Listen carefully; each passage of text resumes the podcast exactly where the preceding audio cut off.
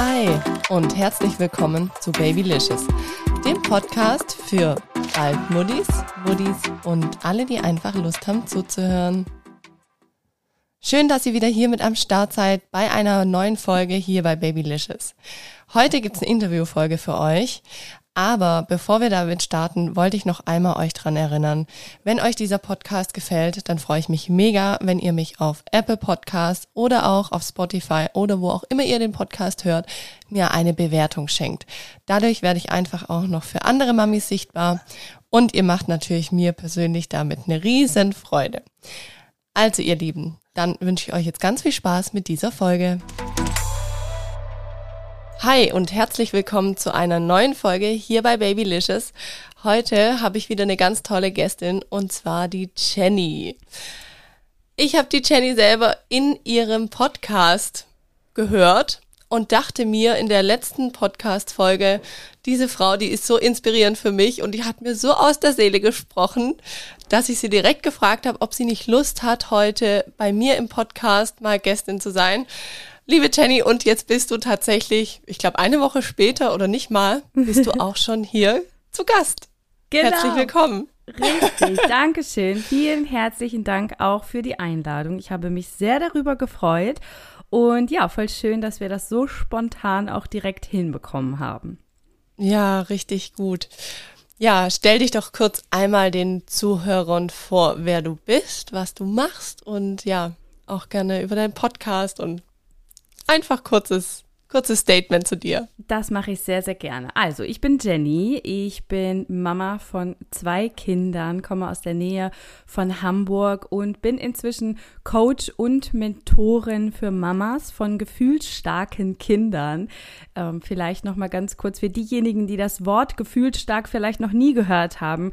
Gefühlsstarke Kinder sind, ja, früher nannte man sie die Wilden, die Willensstarken, die, äh, ja, kleinen Tyrannen vielleicht sogar auch. Leider war das bis ja vor kurzem auch noch sehr negativ behaftet. Diese gefühlsstarken Kinder haben, wie der Name es schon sagt, sehr, sehr viele Gefühle, sehr, sehr viele Bedürfnisse.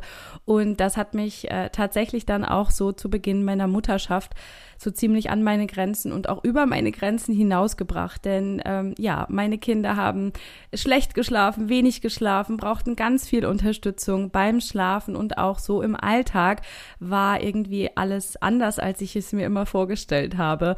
Und so bin ich dann irgendwann dazu gekommen, dass ich mich mehr und mehr mit diesen Themen beschäftigt habe. Warum ist es so schwer, mein Kind zufriedenzustellen und warum habe ich so viele Zweifel auch an mir als Mutter? Warum ist bei mir irgendwie alles anders?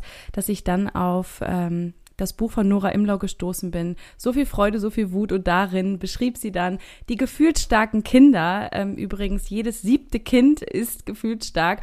Und trotzdem habe ich bis zu diesem Tag noch nie davon gehört. Und so bin ich dann ja auch irgendwie so ein bisschen auf die Antworten, auf all die Fragen, die ich äh, ja die ersten eineinhalb Jahre mit Kind so hatte, gekommen und habe dann für mich irgendwann festgestellt, wow, ähm, es ist krass, wie viel ich selbst auch dazu beitrage, wie sehr sich auch eben mein Blick als Mama verändert, auch auf meine Kinder. Und ich wollte irgendwie was anders machen und ich wollte vor allem, dass nie wieder eine Mama sich so fühlen muss und dass unsere Kinder aber eben gleichzeitig auch gut sind, genauso wie sie sind. Also das ist so genau auch meine Kernbotschaft und auch der Sinn und Zweck meiner Arbeit immer gewesen, dass wir unsere Kinder so lassen, wie sie sind und gleichzeitig aber auch uns als Mütter einfach nicht vergessen, dass wir auch erkennen, dass wir eben auch Bedürfnisse und Gefühle haben. Und so bin ich dann auch darauf gekommen, dass ich selber auch gefühlsstark bin, also gerade dieses intensive Fühlen und viele denken und ähm, viel brauchen war auch etwas, was mich so bis zu diesem Zeitpunkt über dreißig Jahre ausgemacht hat. Und es war sehr schön, äh, eine Antwort auf all das endlich zu bekommen und zu verstehen, wow, ich bin doch kein Alien, sondern es gibt einfach ganz viele von mir, nur ähm, kannte ich das bisher nicht. Und ja, dadurch ist dann auch meine Arbeit als Mama Coach entstanden und dann habe ich auch sehr schnell direkt mit meinem Podcast begonnen, denn ich hatte super viel zu sagen. Ich habe ja bis zu dem Zeitpunkt, ähm, ich es kam dann auch noch äh, irgendwann mein zweiter Sohn zur Welt und auch der war dann so intensiv und so gefühlsstark und so willensstark und so habe ich dann sehr viel Erfahrung in den letzten dreieinhalb Jahren sammeln dürfen und ich wollte so gerne das alles mit der Welt teilen, mit all den Müttern teilen, von denen ich wusste, dass es sie gibt und dass sie irgendwo da sitzen und vielleicht ganz traurig sind und äh, denen es auch echt nicht gut geht und die aber irgendwie niemanden finden, der das nachvollziehen kann. Und deswegen habe ich dann irgendwann mit meinem Podcast begonnen und kann nicht mehr aufhören, darüber zu sprechen, andere Mamas zu unterstützen auf ihrem Weg und ähm, eben gleichzeitig auch immer wieder daran zu erinnern. Und darum ging es ja auch in der Folge, die du gehört hast, die dich so inspiriert mhm. hat. Ähm, ja, dass wir eben auch nicht vergessen, dass unsere Kinder uns brauchen und dass unsere Kinder einfach nicht hier sind, um uns irgendwie zu ärgern, sondern dass sie für sich selbst eben einstehen und dass es absolut Zeit wird, dass die Gesellschaft, dass wir endlich anfangen, unsere Kinder mal aus einem anderen Blickwinkel zu sehen. Und ja, das durfte auch ich in den letzten Jahren lernen und so wollte ich das einfach auch unglaublich gerne in die Welt hinausschreien. Richtig, richtig schön. Also ich freue mich auch so, dass du heute mit dem Podcast bist. Und magst du noch mal, ich habe ich hab gerade tausende Fragen in meinem Kopf, die mir jetzt noch zusätzlich gekommen sind, aber magst du kurz noch mal für die Zuhörerinnen und Zuhörer dieses Wort gefühlsstark erklären? Weil auf der einen Seite, auch wenn ich deinen Podcast höre, ich fühle mich da total abgeholt und total verstanden. Und auf der anderen Seite mh, frage ich mich, ist mein Kind gefühlsstark oder nicht? Weißt du, wie mhm. ich meine? Also was definiert denn ein gefühlsstarkes Kind oder was macht das aus? Absolut. Also es ist so, dass man sagen kann, dass gefühlsstarke Kinder meistens sehr ähnliche Merkmale haben. Es gibt acht an der Zahl. Ich persönlich habe inzwischen auch noch viel mehr darüber rausgefunden, aber es gab einmal eine wundervolle Frau, Mary Sheedy Kurcinka, die diese etwas anderen Kinder auch beim Namen genannt hat. Das war schon Anfang der neunziger und die darüber auch ein Buch geschrieben hat. Und darin sind fest verankert diese acht Merkmale. Es ist also so, dass die meisten gefühlsstarken Kinder auch einige dieser Merkmale, viele auch alle dieser Merkmale haben, aber es muss nicht sein. Es kann also sein, dass ein gefühlsstarkes Kind auch sozusagen nur vier dieser Merkmale ganz klar aufweist und die anderen vier gar nicht. Und trotzdem ist das Kind gefühlsstark.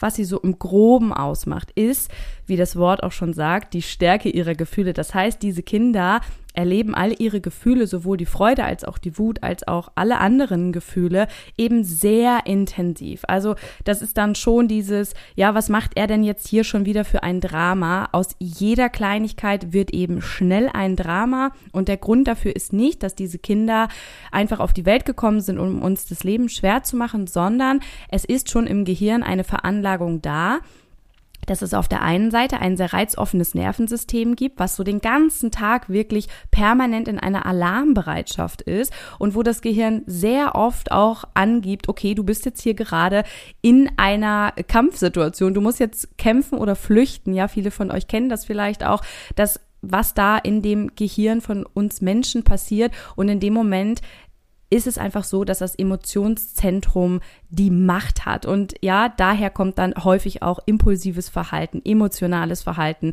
Diese Kinder tillen wortwörtlich aus, schmeißen sich auf den Fußboden, schreien und das alles nur, weil ich ein Toast falsch durchgeschnitten habe. Ja, das mhm. heißt, die kleinsten Kleinigkeiten, die für uns Erwachsene oder auch für andere Kinder, die nicht gefühlsstark sind, total normal sind, können für diese Kinder den Weltuntergang bedeuten. Das heißt, da ist nicht das Drama inszeniert, sondern die empfinden auch wirklich dieses Drama, eben weil dieses intensive Fühlen sie so sehr übermannt und das Emotionszentrum einfach so sensibel ist. Und gleichzeitig sind sie auch sehr reizoffen. Das heißt, sie nehmen, anders als andere Kinder, die nicht gefühlsstark sind, ihre Umgebung in der Regel sehr intensiv wahr. Sie sehen alles. Sie ähm, nehmen Gerüche und Geräusche, Stimmungen, Energien, die ähm, Gespräche von anderen so sehr wahr. Sie haben also auch gar keine Wahl, sage ich immer, sondern sie, es prasselt alles so ungefiltert auf sie ein. Und sie haben ein ganz großes Thema, diese Reize auch zu verarbeiten. Das heißt, das beginnt oft schon im frühkindlichen Alter oder in der neugeborenen Zeit, nicht immer, aber ganz oft ist es so, dass es sich ganz schnell auch da rausstellt, diese Kinder haben es sehr schwer mit dem Schlafen, mit dem Einschlafen, mit dem Weiterschlafen, mit dem Durchschlafen. All diese Dinge sind immer hochkomplex bei gefühlsstarken Kindern, wenn sie darauf so sehr reagieren. Und wir müssen ganz viel tun im Außen, damit diese Kinder einfach schlafen. Also ein gefühlsstarkes Kind legt man in der Regel nicht einfach ins Bett und es schläft, sondern mhm. die brauchen unglaublich viele Reize, wie zum Beispiel Föhngeräusche oder wir müssen wippen oder wiegen. Also ich persönlich bin über ein halbes Jahr kein Auto gefahren, weil meine Kinder im Auto nur gebrüllt haben. Oh Gott, ich fühl's. Das ist ganz schlimm. Ja, also das sind so Sachen, die viele Eltern berichten. Und dann gibt es eben mhm. auch Eltern, die sagen, ähm, das Schlafen hat super geklappt, aber da war dann X Y. Also man merkt mhm. das auch als Eltern relativ schnell. Es ist so ein bisschen, sage ich immer, wie immer von Geburt an in der Autonomiephase zu sein. Es ist halt immer anstrengend, okay. ja. Mhm. Es ist halt mhm. alles, was wir tun, ist anstrengend, weil diese Kinder eben durch dieses reizoffene Nervensystem und dazu auch durch diese schwach ausgeprägte Selbstregulationsfähigkeit, das heißt, die können sich nicht mal eben beruhigen, die können nicht mal eben akzeptieren, dass wir jetzt eine Jacke anziehen, sondern das ist so ein, ja, so ein Grund, so eine Grundhaltung, dass sie eben auch sehr, sehr stark für ihren Willen einstehen. Das heißt, wenn sie sich mhm. einmal etwas in den Kopf gesetzt haben, dann werden sie das auch durchziehen, dann gibt es da auch keinen Weg raus. Und wenn wir sie davon abhalten wollen, dann ist das ganz besonders schwierig und dann gibt es da wirklich so ganz besondere Wege, die wir da einfach mit unseren Kindern geben dürfen. Und die sind nicht strafen oder drohen oder anschreien oder zwingen, sondern bei gefühlsstarken Kindern braucht es nochmal ganz, ganz viel mehr Einfühlungsvermögen, das ist oft das, was andere dann fehlinterpretieren und sagen, das ist ja ein absoluter Zirkus, den du da mit deinem Kind betreibst, das ist ja kein Wunder, dass der dir auf der Nase herumtanzt. Mhm. Ja, der Grund dafür ja. ist aber einfach, dass diese Kinder auf der einen Seite eben so oft in so einer Alarmbereitschaft sind, einfach was ihr Emotionszentrum anbelangt und auf der anderen Seite es nicht mit in die Wiege gelegt bekommen haben, sich selbst zu regulieren. Sie brauchen also ganz, ganz viel Koregulation. Sie brauchen sehr viel Unterstützung. Sie brauchen sehr viel körperliche Nähe in der Regel, sehr viel Begleitung.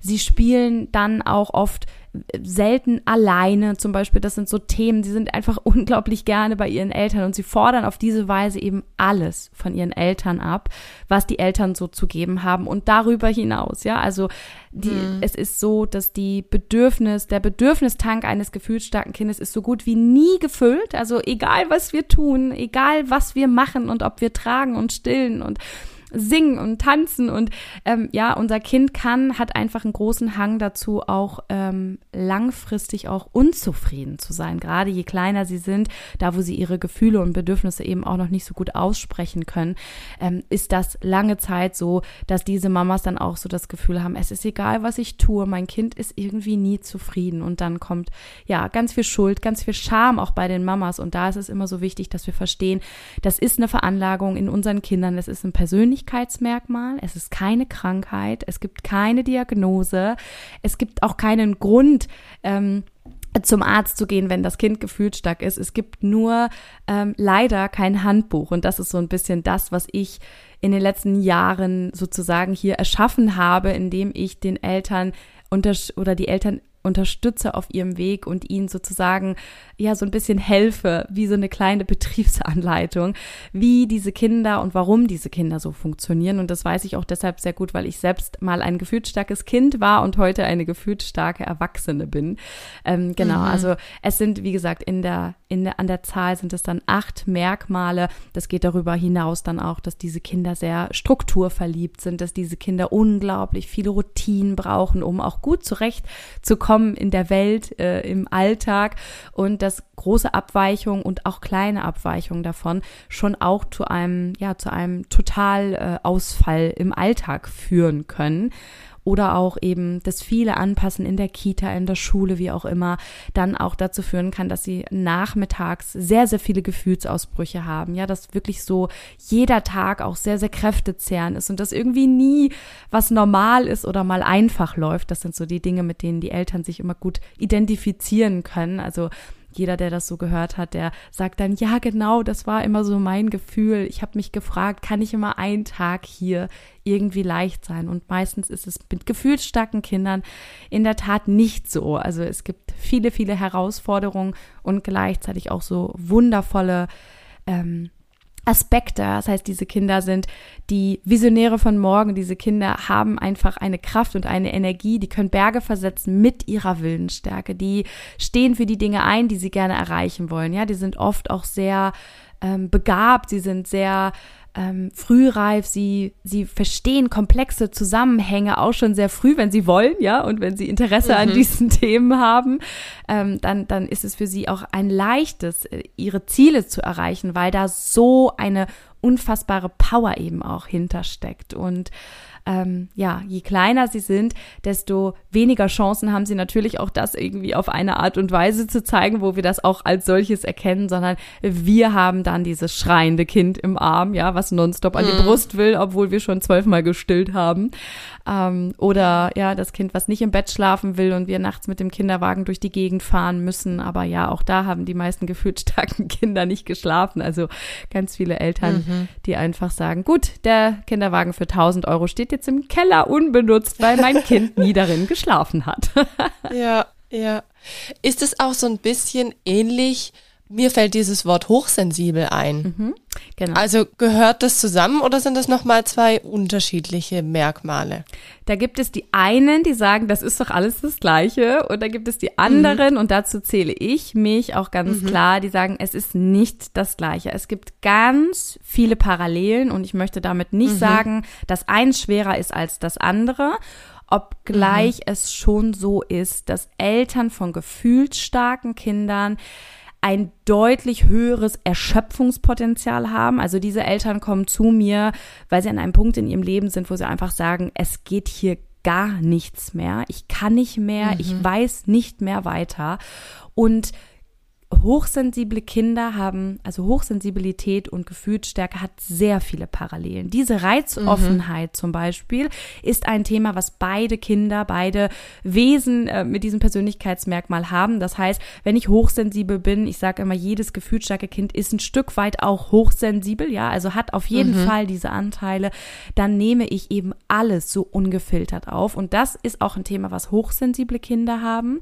Und sie haben auch diese intensiven Gefühle, gar keine Frage, ähm, aber nicht in der Schärfe, wie es gefühlsstarke Kinder haben. Ja, also okay. mhm. es ist schon nochmal etwas anderes, auch wenn hochsensibel zu sein überhaupt nicht leicht ist in dieser Welt. Mhm. Ja, also hochsensible Wesen haben echt ein Thema. Ich habe auch ganz, ganz viele hochsensible Anteile. Ja, auch dieses zwischen so vielen Menschen sich gar nicht so wohl zu fühlen und, und wenn man, ja, also auf der anderen mhm. Seite diese Naturverbundenheit, das sind schon auch Dinge, die sind bei Hochsensiblen, auch dieser siebte Sinn, den Hochsensible haben, der ist sehr mhm. ausgeprägt, finde ich persönlich, bei Hochsensibilität, bei Gefühlsstärke auch, aber nicht in dieser Form, ja, also okay. ähm, ja. das ist schon was, wo ich immer sage, ich liebe diese Parallelen. Und ähm, ich, ich finde das auch total legitim zu sagen, dass jeder gefühlsstarke Mensch hochsensible Anteile hat. Das ist auch wirklich so. Aber nicht jeder hochsensible Mensch ist gleichzeitig auch gefühlsstark. Genau. Kurze Werbeunterbrechung. Kennst du Pitzballoon? Pitzballoon ist dein Spezialist für Partyzubehör, Dekoration und Ballons. Wenn du aus dem Raum Stuttgart kommst, ist Pitzballoon der perfekte Ansprechpartner für dich, wenn es ums Thema Party- und Eventdekoration geht. Oder auch, wenn du einen lieben Menschen eine Freude mit einem der wunderschönen Ballons machen möchtest. Mittlerweile gibt es vier Stores, zwei in Stuttgart, einen in Ludwigsburg und einen in Sindelfingen. Bei Pitzballoon bekommst du ganz individuell, abgestimmt auf deinen Anlass, wundervolle Ballondekorationen. Ich selbst bin ein großer Fan von den Ballons von Pitzballoon und verschenke sie super gerne zu Babypartys, Geburtstagen oder auch Hochzeiten. Du kommst nicht aus dem Raum Stuttgart? Kein Problem. Pitzballoon hat auch einen ganz tollen Online-Shop mit einer ganz großen Auswahl an tollen Ballons sowie einer, wie ich finde, super spannenden Sparte. Ballon in a Box. Hier kannst du deine Liebsten mit schwebenden Ballons per Post überraschen. Mega, oder? Schaut einfach mal vorbei unter w w w punkt pitzballoon punkt d e. Alles dazu findet ihr auch nochmal zum Nachlesen und zum Draufklicken in den Shownotes. Werbung Ende. Ja, es ist witzig, weil irgendwie, dann ist mir noch dieses Wort ähm, Autonomiephase in den Kopf gekommen, beziehungsweise das hattest du ja auch gesagt, wo ich auch denke, da passt ja auch manches mit dazu. Mhm. Aber ich glaube so, wenn ich dich jetzt richtig unter, äh, verstanden habe, ist so die Unterscheidung einfach, dass das, was ich vielleicht in der Autonomiephase aktuell bei unserem Sohn erlebe, dass das die Eltern von, äh, von gefühlsstarken Kindern eigentlich relativ ständig haben. Ja, so kann man, so kann man das sagen, ja. Ja, also die so, durchleben eigentlich ständig die Autonomiephase. Genau, also das ist dann, okay. Das beginnt dann sozusagen ab Tag eins. Das ist dann häufig auch der Grund, ja, warum manche Eltern dann in der Autonomiephase, das kommt dann natürlich auch nochmal verschärft, weil mhm. gefühlsstarke Kinder nehmen auch Entwicklungen zum Beispiel sehr intensiv wahr. Bei uns war das wirklich, mhm. dass jeder einzelne Entwicklungssprung, ähm, ich habe damals beim ersten Kind auch noch, oh je, ich wachse, das kennen wahrscheinlich auch sehr, sehr viele ja. gelesen, genau. Und da war das wirklich so, auch wenn das vielleicht jetzt nicht auf den Tag genau, darum ging es mir auch gar nicht, aber es war so, egal wann welcher Sprung war, ich konnte immer in diesen vier mhm. bis sechs Wochen darauf zählen, dass es A, sechs Wochen sind in der Intensität okay. und B, es hat sich immer auf den Schlaf, auf die Laune ähm, und auch auf alles andere meines Kindes tatsächlich auch ähm, ja, das, daran konnte ich das immer spüren. Und es war dann wirklich so dieses, es war immer sechs Wochen Regenwetter sozusagen und mhm. diese Sonnenzeit dazwischen, die war halt echt kurz. Also das war wirklich ja. so, die ersten eineinhalb Lebensjahre waren gefühlt Einsprung, Einsprung mhm. und immer, es war wirklich immer, immer, ich kann immer nicht ablegen, es ist immer irgendwie unzufrieden. Ja, ja also das war wirklich so, ja. ein, so, ein, so, ein, so ein Ding. Und dann ist es oft so, dass die Eltern von gefühlsstarken Kindern in der Autonomiephase das auch natürlich nochmal doppelt erleben, gar keine Frage. Mhm. Aber sie haben einen entscheidenden Vorteil den meisten Eltern, die keine gefühlsstarken Kinder haben gegenüber. Sie können mit diesen Gefühlen schon deutlich besser umgehen, weil wir mhm. ja, wir, wir haben gar keine andere Wahl, als früh zu lernen, mit vielen Gefühlen, mit viel Willensstärke, mit viel ähm, ja, Wunsch nach Autonomie. Und das ist eben auch diese Selbstwirksamkeit, ist ein absolutes Merkmal auch von gefühlsstarken Kindern. Also die haben eben dieses sehr hohe Autonomiestreben. Das heißt, die sind eben wirklich immer in der Autonomiephase, nur ist es natürlich mhm. auch phasenweise mal ein bisschen ruhiger, das gibt es auch, aber diese Phasen sind halt sehr, sehr kurzspannig. Äh, Und so ist es dann, dass wir dann in der Autonomiephase, ich will nicht sagen, über andere lachen, um Gottes Willen, das wäre total bewertend, aber das ist dann schon was, wo wir sagen, ach Mensch, hättet ihr eine Ahnung, wie das so die letzten ja. zwei Jahre bei uns war? Das ist Daily Business, ja, also wir, wir Wir kennen mhm. das, genau. Mhm. Wir, wir können das kalkulieren und wir können damit dann vielleicht ein bisschen besser umgehen, weil wir ja einfach diese Koregulation, in der Koregulation schon sehr geübt sind. Aber trotzdem, ja, also Autonomiephase ist eine Hausnummer. Ja, ja. Ja, es ist spannend, dass du das jetzt gerade sagst und ich muss ehrlich gesagt sagen, also ja, wenn ich mir so dieses ganze Thema angucke, dann glaube ich nicht, dass unser Kind gefühlsstark ist. Der hat mhm. zwar auch seine äh, Autonomie, ja, wahrscheinlich ist, entwickelt er sich da richtig und geht gerade total in seiner Autonomiephase auf. Ähm, aber ich merke einfach, wie du es auch gesagt hast, ich komme aktuell total an meine Grenzen. Also mm, bei mm. mir wird auch bald eine Folge rauskommen zum Thema Mental Load, wo mm. ich das dann auch alles nochmal sage, weil ich einfach, gut, jetzt auch durch unser zweites Kind, die sind auch sehr knapp aneinander, da mm. sind ein, anderthalb Jahre dazwischen. Mm. Das ist einfach sowas, wo ich sage, boah, ich, ich Also ich tue mich gerade selber so schwer, mich zu regulieren. Also ich habe ja. das wirklich, würde ich sagen, anderthalb Jahre sehr, sehr gut hinbekommen mhm. oder fast zwei Jahre. Aber jetzt, wo er natürlich auch so krass, ich sag mal, in seiner Autonomiephase mhm. ist, da tut's, oh, da, da tut's mir echt schwerfallen. Ja. Dass das ich mich regulieren kann, da bin ich manchmal auch dann pampig zu ihm, da bin ich dann die Mama, wo ich nicht sein möchte. Und mhm. ja, wie du auch vorhin gesagt hast, mit Schuldgefühlen, das, was wahrscheinlich Eltern von gefühlsstarken Kindern öfter dann erleben mhm. müssen, äh, aufgrund der Situation, habe ich einfach gerade so in der Autonomiephase, wo mhm. ich echt sage, so, boah, es ist anstrengend. Und mhm. manchmal habe ich auch gar keine Lust, ja. Mama zu sein. Mhm. Also jetzt mal in Anführungszeichen. Mhm. Ich liebe meine Kinder, das ist klar, aber das hast ja du in deiner letzten Folge auch gesagt, man ja. tut sich dann immer so rechtfertigen und hat irgendwie das Gefühl, man darf nie sagen, mich kotzt einfach an. Mm, absolut. Ja. Das ist so, so wichtig und das ist was, was ich dann auch im Laufe meiner Elternschaft relativ schnell auch ja, lernen durfte und, und äh, wo ich gewaltig auch auf die Nase mitgefallen bin, dass ich dann einfach auch verstanden habe, dass dieses Idealbild einer Mutter, ähm, ja, das, das gibt es einfach nicht. Das ist immer mhm. das, was wir auch, was wir auch ähm, daraus machen. Und ich bin da viel zu hart auch mit mir selbst ins Gericht gegangen. Denn auf der einen Seite war ich Mama und hatte diese Verantwortung und auf der anderen Seite sind aber eben auch meine ähm, Ressourcen nur begrenzt. Und genauso ist es ja auch bei dir, ja. Und da geht mhm. es in allererster Linie auch darum, ich sage immer in meinen Kursen, das weiche Herz auch für sich selbst zu haben und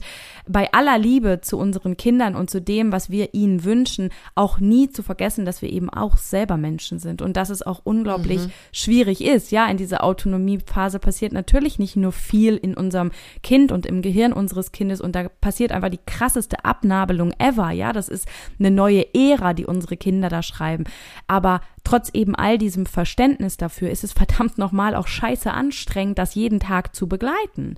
Also mhm. ich, ich, ich verstehe das total und was es uns oft so schwer macht, gerade diese Phasen, das ist vielleicht auch nochmal ganz hilfreich für alle, die gerade Kinder in der Autonomiephase haben, das, was es uns so schwer macht, sind oft wir selbst, unser innerer Kritiker, mhm. der uns dann auch noch verurteilt und der dann so Dinge, ja, die Art, wie wir dann auch mit uns selber reden, ja, das kann doch nicht und so darfst du nicht und du bist doch Mutter, du hast doch eine Verantwortung, solche Fehler dürfen dir nicht passieren. Mhm. Das macht am Ende eigentlich den großen Druck aus und dieses blöde Gefühl auch in uns, das geben wir uns selber, anstatt wir einfach sagen, oh, puh, also es ist auch gerade gerade alles anstrengend hier und ich muss mich jetzt auch gerade erstmal neu sortieren und vielleicht brauche ich jetzt gerade auch irgendwie was, also auch in den Momenten, wo man schimpft und wo man auch Dinge sagt, die man gar nicht so meint, dass man anstatt sich zu verurteilen, sich auch lieber fragt, Mensch, was brauche ich denn jetzt? Ja, wenn ich scheiße zu meinem Kind bin, dann sage ich immer auch zu meinen Mamas, dann darfst du jetzt mal schauen, was du brauchst, damit du nicht mehr scheiße bist. Ja, also ja. anstatt sich selber zu verurteilen und zu sagen, das geht nicht und dann seine eigenen Gefühle und Bedürfnisse ja auch zu unterdrücken, ja, und einfach so wegzuschieben, es, ja. mhm. weil das ist nie die Lösung. Am Ende passiert dann nämlich genau dieser Kreislauf, dass wir uns versuchen zusammenzureißen und ja, dann kommt der zweite und der dritte und der vierte und dann haben wir selber diese emotionalen Ausbrüche und dann geht nämlich gar nichts mehr und dann schreien wir, dann schimpfen wir, dann meckern wir, dann mhm. tun wir Dinge,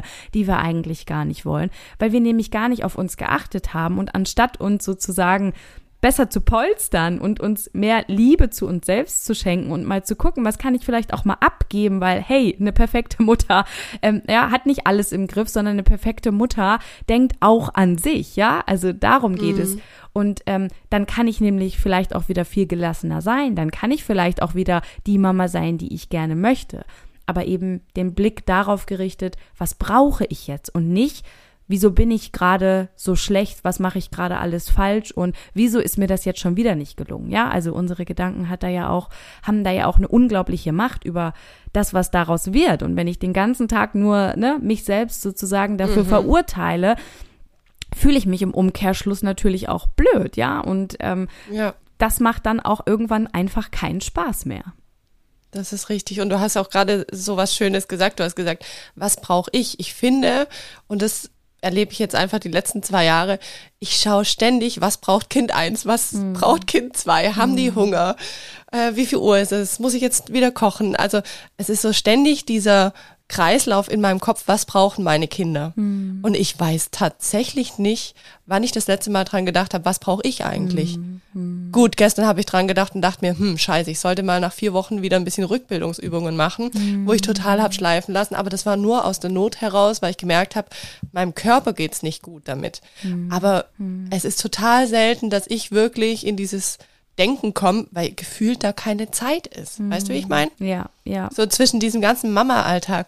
Was würdest du da empfehlen, wie man da am besten sich kurz mal so einen Moment gibt? Oder, keine Ahnung, schreibe ich es in meinen Kalender rein, dass ich mir sage, okay, heute nehme ich mir Zeit für mich. Oder, ja, hast du da einen Tipp?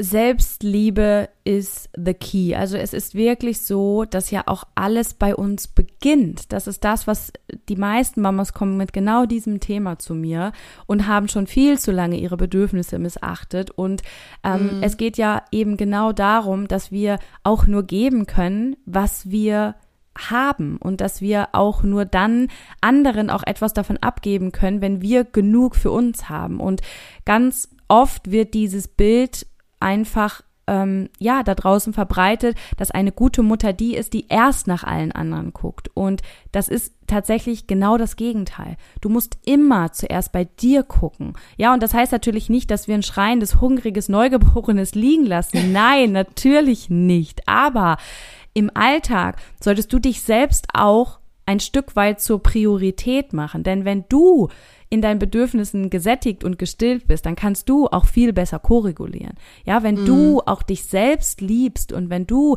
dir selbst alle Gefühle erlaubst, das ist immer so der Gamechanger auch im Umgang ähm, mit vielen Gefühlen bei den Kindern, mhm. dann kannst du die auch viel besser aushalten. Du kannst die viel besser begleiten, du kannst die viel besser halten, auch diese Momente, als die Mütter, die sich selber das alles gar nicht eingestehen, die sich selber Gefühle absprechen. Das machst du ja automatisch, weil wir ja mhm. am Ende der Spiegel ja auch sind. Dann machen wir genau das ja auch bei unseren Kindern. Das heißt, alles beginnt auch wirklich bei uns selbst. Und das ist ein Prozess und ein Weg, den man dann Stück für Stück gehen darf. Das musste ich auch alles erst lernen, dass es überhaupt gar nicht darum geht, dass ich ähm, allen gerecht werde, sondern dass ich immer in erster Linie mir gerecht werden darf. Und dann kommen natürlich direkt auch meine Kinder und dann können wir weiter gucken, okay, wer ist jetzt noch wichtig? Aber ganz oft ist es uns viel wichtiger, dass wir ähm, das Bild und den Schein wahren, dass wir äh, eine aufgeräumte Wohnung haben, bei jedem Tratsch und Klatsch irgendwie da äh, am Tisch informiert sind, dass wir ja irgendwie regelmäßig Sex haben, zum Sport gehen und ja, also wir versuchen alles, wir versuchen immer mhm. alles irgendwie unter einen Hut zu bekommen. Dabei reicht es komplett, wenn du erstmal bei dir anfängst und darauf kann man dann nämlich aufbauen und dann mhm. ähm, diese Zeit eben auch ausbauen und dann sind wir glücklicher, wir sind zufriedener, wir Wir haben viel mehr zu geben und alles macht auch viel mehr Spaß, denn so ist es oft eher ein, ich muss mein Mental Load, wie du es gerade auch sagtest, ne, mhm. ich muss diese ganzen Sachen abhaken und dann bin ich eine gute Mutter. Nein, du bist jetzt schon eine gute Mutter. Und, mhm. und darum geht es, dass man sich wirklich im Alltag auch einfach sich selbst zur Priorität macht, dass es okay ist. Es darf nicht sein, dass Mütter einmal in der Woche in die Badewanne gehen und das dann irgendwie posten und sagen, das war meine Me-Time. Das, das, das ist wirklich echt. Ich habe ja, das früher wirklich ja. geglaubt. Ich habe echt ja. geglaubt und genauso Posts gemacht, dass das ja. Me-Time ist. Aber nee, ja. es geht um so viel mehr als nur Me-Time, sondern auch eben die Liebe zu sich selbst, sich jeden Morgen äh, zu sagen, ich bin schön, mein Leben ist schön, ich bin die Schöpferin meines Lebens, in seine Energie zu kommen, seine eigenen Ziele und Träume nie auch aus dem, aus dem Auge zu verlieren. Wir müssen das manchmal zurückstecken, gerade wenn wir so ganz mhm. kleine Kinder haben. Da können wir uns nicht selbst verwirklichen.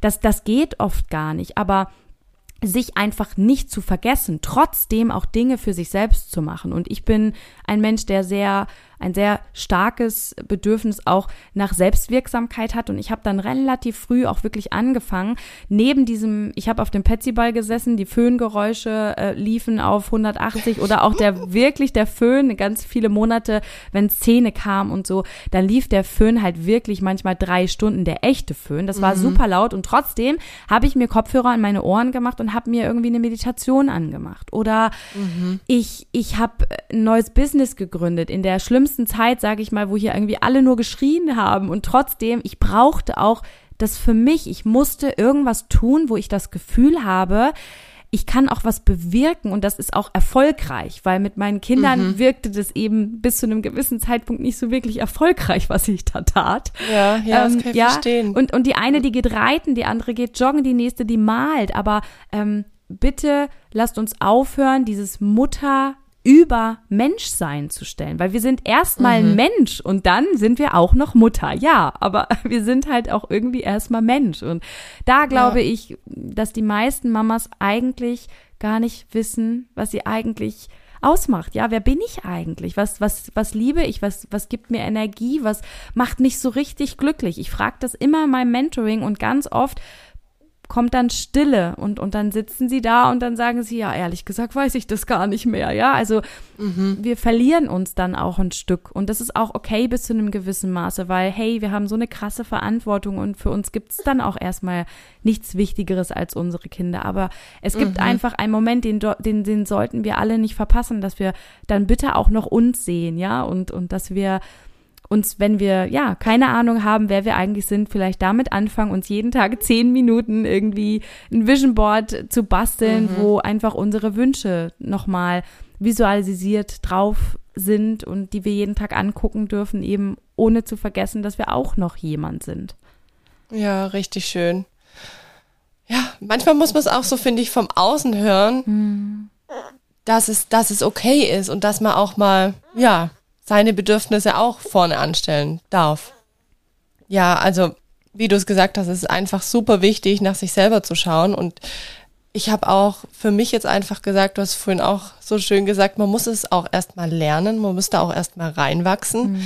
Und ich finde so diese Mama-Rolle, ja, man wird da wirklich so reingeschmissen.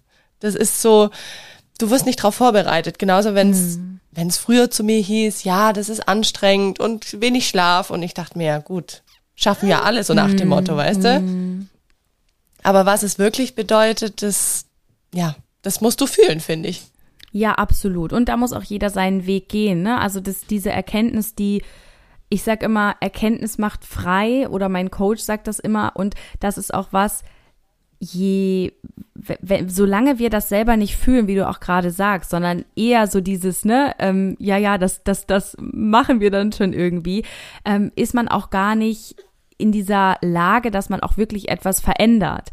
Ja, also genau das sage ich auch immer den Müttern, dass es einfach so wichtig ist, dass wir unsere eigenen Werte auch erstmal wieder definieren dürfen und dass es auch okay ist und dass wir, dass das aber auch ein Weg ist, ne? Der Weg ist das Ziel. Ganz oft ist es dann so, dass die Mütter sich dann auch total überrumpeln und dann, ja, ich muss ja jetzt sofort wissen und was. Und ähm, ich sag immer, ein Kind zu bekommen ist, sich auf die Reise zu sich selbst zu machen. Also ein gefühlsstarkes Kind insbesondere, weil es eben zwangsläufig auch jeden, jeden Trigger und jede irgendwie Wunde, die wir in uns tragen, von der wir auch vielleicht bis gestern noch gar nichts wussten, die wird gedrückt. Und auf diese Weise machen wir uns dann zwangsläufig auch zu uns selbst, auf unsere Reise zu uns selbst. Und so finden wir dann auch heraus, genauso war auch mein persönlicher Weg. Ich habe nicht gesagt, okay, ähm, ich bin morgens aufgestanden und habe gesagt, so, jetzt gehe ich mal meinen Weg zu mir selbst und jetzt werde ich mal alle meine Wunden heilen und hier noch ein bisschen innere Kindheilung, sondern das ist natürlich auch alles passiert. Und so bin ich auch mit über dreißig, also ich bin heute vierunddreißig und da war ich einunddreißig, ähm, bin ich auch erst auf ganz viele Dinge gekommen und habe mich auch erst selbst verstanden. Also das hat mein Leben lang gedauert, bis ich begriffen habe, wer ich eigentlich bin und was mich ausmacht und was ich eigentlich will im Leben. Das war immer so mein Struggle auch, dass ich Ähm, ja, eigentlich gar nicht so richtig wusste, wohin gehöre ich eigentlich in dieser Welt? Und das sind Antworten, die ich dann bekommen habe mit, wie gesagt, über dreißig Jahren. Deswegen, wenn du dich heute auf deinen eigenen Weg machst, dann ist das rechtzeitig genug, ja? Also es geht nicht darum, irgendwas zu erreichen oder irgendwer zu werden, sondern es geht darum, dass du deinen ganz eigenen Weg gehst. Und ich glaube, das ist auch das Wichtigste von allem, dass man nicht kopiert, dass man nicht versucht, jemand zu werden oder ähm, genau das so zu machen wie die, weil jeder hat andere Ressourcen, jeder hat auch andere Werte, die einem wichtig sind. Ja, während die eine Mama sagt, auf gar keinen Fall geht mein Kind in die Kita, auf gar keinen Fall möchte ich das in der Fremdbetreuung, auf gar keinen Fall gebe ich mein Kind zu Oma und Opa, das bleibt jetzt hier, dann sage ich immer, das ist total okay. Und auf der anderen Seite gibt es aber eben auch Eltern und Mütter, die sagen, ich brauche das auch, ich brauche diese Zeit, ich brauche dieses Bindungsnetz um mich herum auch, weil ich habe vielleicht gar keine Familie hier und ich kann das auch gar nicht jeden Tag vierundzwanzig sieben.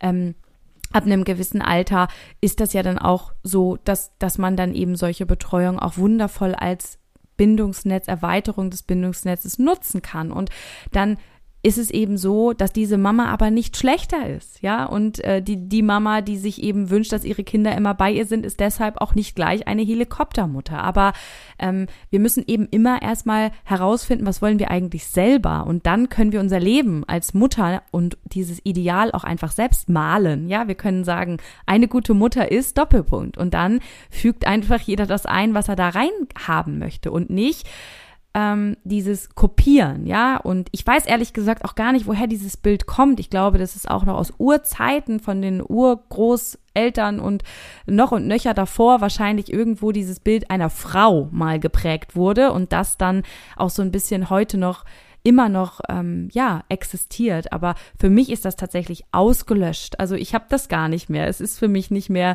irgendwie dieses, ich muss so werden, sondern ich bin einfach nur noch. Und das ist dann so ein Moment, wenn wir den erreicht haben, dass wir einfach sein können, wer wir sind. Ähm, das ist dann so ein Moment, da sind wir dann ganz, ganz nah an der ähm, Selbstverwirklichung. Ja, dann haben wir einfach auch diese Intuition und dieses Bauchgefühl und auch dieses ganze zu einem selbst, diese Reise zu sich selbst, die war dann auch echt erfolgreich. Und von da aus kann dann alles beginnen. Deswegen sage ich immer, alles beginnt einfach in uns. Und ja, das, ja. das ist eh so spannend, finde ich, dass, ah, wie du es vorhin auch gesagt hast, unsere Kinder so alles raustriggern und Sachen, wo wir selber einfach noch Themen haben. Das merke ich auch total. Und ja, im Endeffekt geht's in diesem, ja, dass man Eltern ist und dass man seine Kinder großzieht, eigentlich darum, ja, sich selber mit sich selber auseinanderzusetzen, wie du es gesagt hast. Ja. Das ist so krass und ich komme immer wieder, egal bei welchem Thema, an diesen Punkt und auch total oft mit vielen Gästen hier und jetzt sagst du das auch wieder. Also es ist schon, schon krass. Ich hätte das niemals zuvor gedacht, wo mein Mann und ich, wir uns überlegt haben, komm, wir lass uns Kinder machen, ähm, wir wollen eine Familie gründen. Dass das so tief geht, hätte ich tatsächlich, da war ich sehr, sehr oberflächlich, habe ich nicht dran gedacht. Geht mir genauso. Dass es so viel eigene Arbeit ist und wir hatten es jetzt gestern auch erst wieder, wir haben gesagt, boah krass, also ja, da könntest du Kurs um Kurs um Kurs belegen, aber für dich selber. Hm. Also gar nicht jetzt hm. in Bezug auf, wie erziehe ich mein Kind am besten, sondern das kommt ja dann daraus irgendwo. Ja. Ja. Also ja, wir stoßen selber so an unsere Grenzen oder gerade in der Autonomiephase, wo wir sagen, Schatz, wie würdest du es machen oder hättest du in der, Re- äh, in der Situation anders reagiert? Hm. Und ja, das, man muss sich ständig eigentlich mit sich selber auseinandersetzen, tatsächlich. Ja, absolut, da sagst du was. Genau so habe ich dann tatsächlich auch ähm, meine Arbeit mit den Müttern auch aufgestellt. Ich habe eben lange genau das geglaubt und ich glaube, dass auch da draußen immer noch ganz, ganz viele Mamas sitzen, die denken, ich muss das lernen, ne? Das ist ein Handwerkszeug, Mutter sein und das Elternsein, das kann man, da gibt's ein Handbuch für und ähm, ja, dann lesen die einen Ratgeber nach den anderen, wie gesagt, habe ich auch alles gemacht und lesen einen Beitrag nach dem anderen und dann gehen die los und dann versuchen die das anzuwenden und dann klappt das aber ganz oft einfach auch gar nicht. Ja. Und, und Und da spätestens kommen wir dann nämlich genau an den Punkt, was du auch gesagt hast, ähm, dass es eben am Ende um uns selbst geht. Und wenn wir das auch alles angehen, dann funktionieren diese Dinge auch, ne? Also das ist gar nicht so was, was wir unbedingt lernen müssen, auch wenn das super interessant ist. Und ähm, genauso habe ich dann nämlich auch meine Arbeit aufgebaut. Am Ende kommen die Mamas immer mit einem Thema, was immer mit ihren Kindern zu tun hat. Und es ist so spannend, wie innerhalb der ersten dreißig Minuten plötzlich sieben andere Themen auf dem Tisch liegen, gerade so im eins zu eins Mentoring, wo es dann nur die Mama und mich gibt. Ähm, Und am Ende sind die selbst ganz oft erschrocken und sagen dann, oh mein Gott, was, was war das denn jetzt hier alles, ja? Und da ist dann sozusagen das erste Mal wie, wie, wie, so, wie so eine Tür, die da aufgemacht wurde und dann kommen so all diese Themen auf den Tisch. Unsere Kinder sind am Ende immer nur der Auslöser dafür, ja? Und das machen die ja ganz unbewusst, sondern einfach nur mit dem Verhalten. Und, und dadurch kommen wir dann aber an die wahren Gründe, an die wahre Essenz des Ganzen. Und so lernen wir dann nämlich auch dieses ganze Elternding auch nochmal von einer ganz anderen Seite und, und zwar von einer richtig spannenden dann auch äh, kennen. Und dann finden wir ja automatisch auch irgendwie zu uns. Und ich habe ein Gruppenprogramm entwickelt, ähm, Mama, hör auf, an mir zu zweifeln, ich bin gut so, wie ich bin, für Mamas von gefühlsstarken Kindern. Und da war mir ganz wichtig, dass wir eben nicht nur diese eine Seite beleuchten, denn ich kannte ja auch das Leben als Mutter eines gefühlsstarken Kindes und gleichzeitig bin ich selber auch gefühlsstark. Ähm, das heißt, ich wollte nicht nur dieses, du musst das und das und das machen, damit dein Kind zufrieden und glücklich ist und damit du Gefühle begleitest und das brauchst du alles, sondern mir war auch wichtig, dass die Mamas auch sich nicht vergessen und dass wir uns auch ihre Themen angucken, ihre Gedanken und die Kraft, die ihre Gedanken eben auch hat. Und deswegen habe ich das in meinem Gruppenprogramm dann auch vereint und habe gesagt, okay, eine Woche nur fürs Kind, eine Woche, wo wir nur über Gefühlsstärke, über Gefühle begleiten, über wie kann ich, welche Emotionen, was, wo kommen die eigentlich her und was ist hier eigentlich los mit all diesen Gefühlen? Und auf der anderen Seite, in der zweiten Woche geht es dann wirklich nur um die Mamas, um ihre eigenen Glaubenssätze und um das, was sie Ähm, ja, bewegt in ihrem Alltag und was auch da vielleicht in der eigenen Kindheit an Themen waren. Und so habe ich das Ganze dann vereint und ähm, da bin ich einfach auch super happy mit, dass wir eben nicht nur, mir war es wichtig, dass es nicht nur ein weiterer Elternratgeber wird, die wie gesagt alle auch sehr, sehr wertvoll sind, sondern dass wir eben auch diese Reise zu uns selbst machen und das ist dann Woche zwei, genau. Und da freue ich mich jetzt, dass ich im ja, in diesem Jahr noch einen Durchlauf machen kann. Also wenn hier irgendeine Mama dabei sein sollte, die jetzt so das Gefühl hat, oh mein Gott, ja, ich äh, glaube, ich habe auch ein gefühlsstarkes Kind, mehrere oder ähm, wie auch immer, dann freue ich mich total, dass du Bescheid weißt, dass ich in diesem Jahr noch ein Gruppenprogramm mache. Der Start ist dann am dritten Dezember und das Ganze, wie gesagt, geht zwei Wochen. Und ja, das Schöne ist da einfach, dass der Ort für Gleichgesinnte auch nochmal da ist, denn die besondere Herausforderung für diese Eltern ist tatsächlich leider, ja, dass wir in der Regel im Bekanntenkreis meistens keine Eltern von gefühlsstarken Kindern äh, haben, obwohl jedes siebte Kind gefühlsstark ist, aber es ist immer so, dass die Familien zu mir kommen und sagen, niemand versteht uns, alle sagen nur, ja, ja, das kennen wir auch und winken dann ab und diese Eltern sind halt wirklich verzweifelt und da wollte ich auch einfach noch einen Ort schaffen, an dem sich genau diese Menschen auch zusammenfinden können und Gleichgesinnte untereinander können ja doch nochmal anders mit miteinander sprechen und genau, ja, das wird dann auch, ist dann auch im Gruppenprogramm wirklich, ähm, ja, absolut im Vordergrund. Das ist wirklich richtig schön und ich würde auch sagen, wir packen auch alles zu dir und deiner Person und auch zu diesem ähm, Gruppenprogramm, was du da anbietest, nochmal in die Shownotes für alle, ja, interessierten Mamas und auch deinen Podcast, dass die einfach wissen, wo man dich und deine Person und auch dein tolles Angebot findet, weil ich finde, das ist so arg wertvoll. Ich werde auf jeden Fall jegliche Folge deines Podcasts auch mir noch anhören, definitiv. Dankeschön, danke für deine lieben Worte und danke auch nochmal für die Einladung. Doch, das war richtig toll, dass du heute diese Folge bereichert hast und uns auch mal dieses Thema, ja, gefühlsstarke Kinder näher gebracht hast, weil ja, wie ich es auch gesagt habe, ich finde, man sieht immer manchmal so Parallelen und dann denkt man sich, ist es das jetzt, ist es das nicht?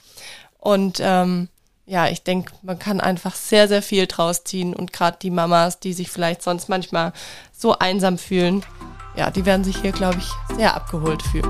Sehr, sehr schön.